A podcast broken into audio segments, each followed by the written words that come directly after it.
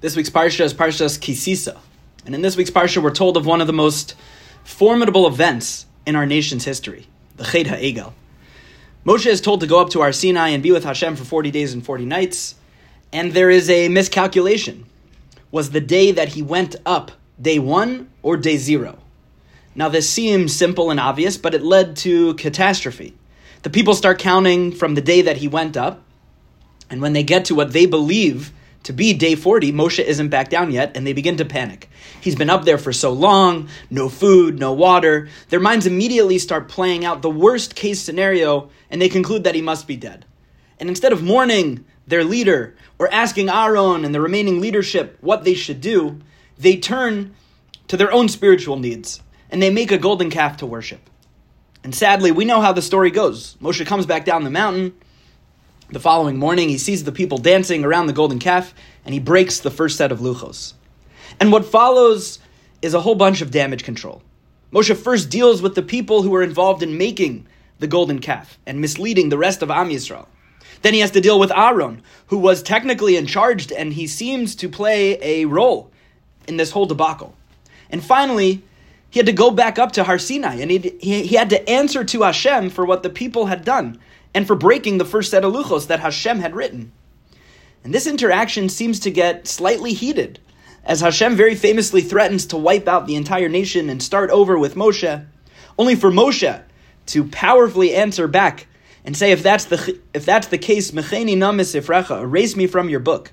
Meaning, I want no part of that, and you're going to need to find somebody else to start over with, if that's what happens when your children fall short.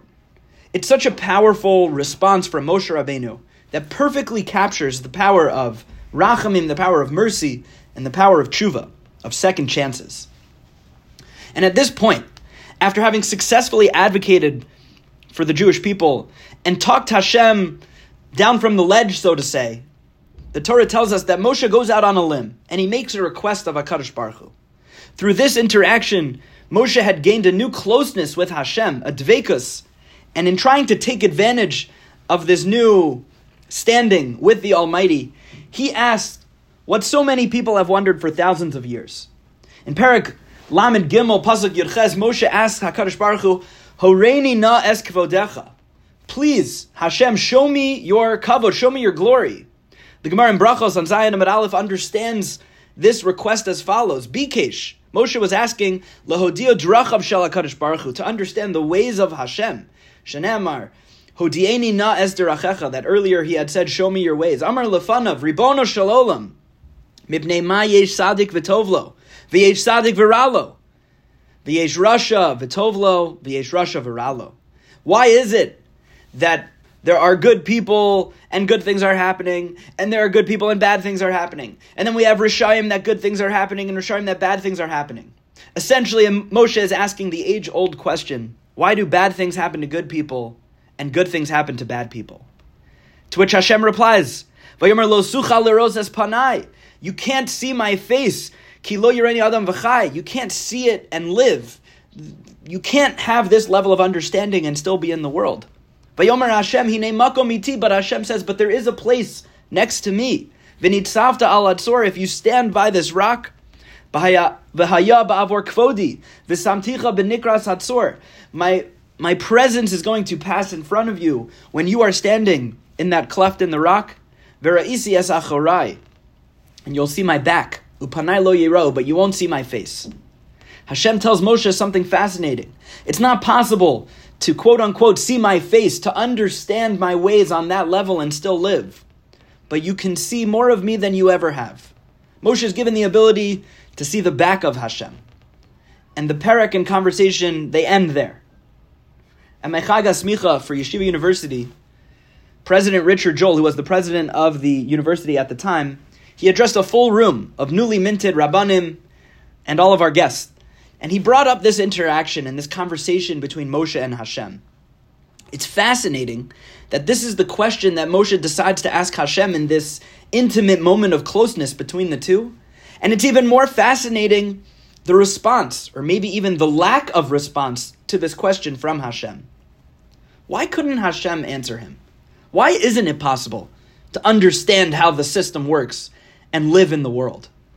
Moshe had unprecedented access to HaKadosh Baruch Hu. He had achieved the closeness that nobody else will ever experience. Why couldn't Hashem give him a better answer to his very fair question about tzchar v'onesh, about reward and punishment?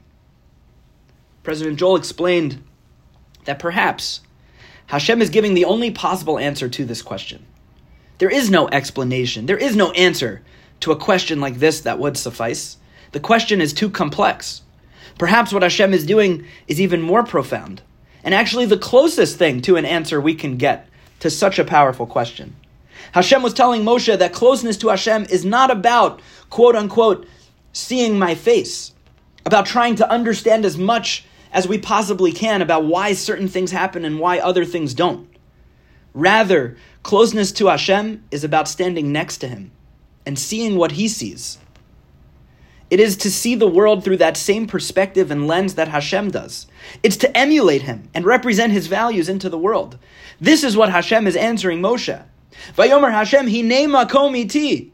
Hashem says, there's a place next to me. Instead of trying to look at me, try standing next to me. Try seeing the world from my vantage point. In this newfound closeness with Hashem, it's not Hashem's face that Moshe sees, but rather his back, as if he's standing next to HaKadosh Baruch Hu, or maybe even behind him, and seeing what he sees, as opposed to standing opposite him. When we're so focused on ourselves and our own understanding, we miss the bigger picture. We fail to see things from Hashem's perspective, from the perspective of others. Too often, we're talking towards a problem or at somebody, as opposed to standing next to or behind them to see things from their vantage point. Explained President Joel, perhaps this was the message Hashem was teaching Moshe at this time.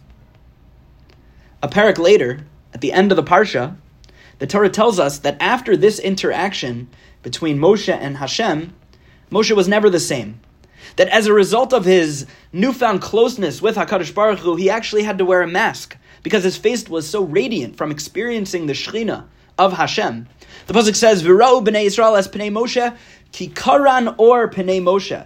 That when Bnei Israel would see how radiant the skin of Moshe's face was, Heishiv Moshe es Hamasa al Panav, that Moshe had to wear a mask to cover his face, ad bo l'daber ito, until he would go in and speak with Hashem. And the Gemara in Brachos, again on Zayin and Aleph, tells us that Moshe was Zochet to experience this Karan or this, this radiant glow, because the first time Hashem appeared to him by the burning bush, Moshe actually turned away, and he covered his face. Even though Hashem had prompted him to come closer, Moshe turned away. And therefore, because he looked away by the burning bush, now he would merit this newfound level of exposure to Hashem that would cause his face to glow. And the question is obvious. This all seems counterintuitive. If turning away from Hashem at the burning bush was the correct thing to do, then why would he now be rewarded with being able to look even closer at HaKadosh Baruch Hu? Why was Moshe rewarded for looking away from Hashem when it seems like that's all he's trying to do here? Perhaps we could suggest a similar answer. Moshe's original intent was to try to see God's face. But at the burning bush, even Moshe knew that that was not something he was ready for. So what does he do? He looks away. An act of great humility that the Gemara teaches would later come back to serve him, as he would experience Hashem's presence in a deeper way than anyone else ever would. But he was still in that mindset of trying to understand Hashem as much as possible, of still trying to see Hashem's face. To the point where in our parsha, after overcoming tremendous difficulties in dealing with the people and coming out the other side, closer than ever to Hashem, Moshe is still seeking to see Hashem's face. And this is where Hashem refocuses him. He repositions him. He tells him, you can't see my face per se, but you can stand behind me, and you can see Am Yisrael. You can see the world from my vantage point. This is what will build your empathy. This is what will build your care, your understanding for what those around you need most, Moshe. Take the position of someone who gives to other people, someone who tries to impact those around him instead of trying to figure it all out on their own. And once Moshe is able to take this perspective, that's when his face begins to shine, and when he begins to experience a closeness to Hashem that he never dreamed was possible. Amir Tzashem, may we all be Zocha to emulate Moshe in this regard, to strive to gain a closeness to Hashem that leaves us beaming, to be able to stop trying to figure out why Hashem does what he does and instead see things from a new vantage point, one of giving to others, of serving those around us. And when we're able to change our perspective and emulate Hashem in that way, that's when we're going to start seeing true impact as we continue to become the best versions of ourselves. Good Shabbos.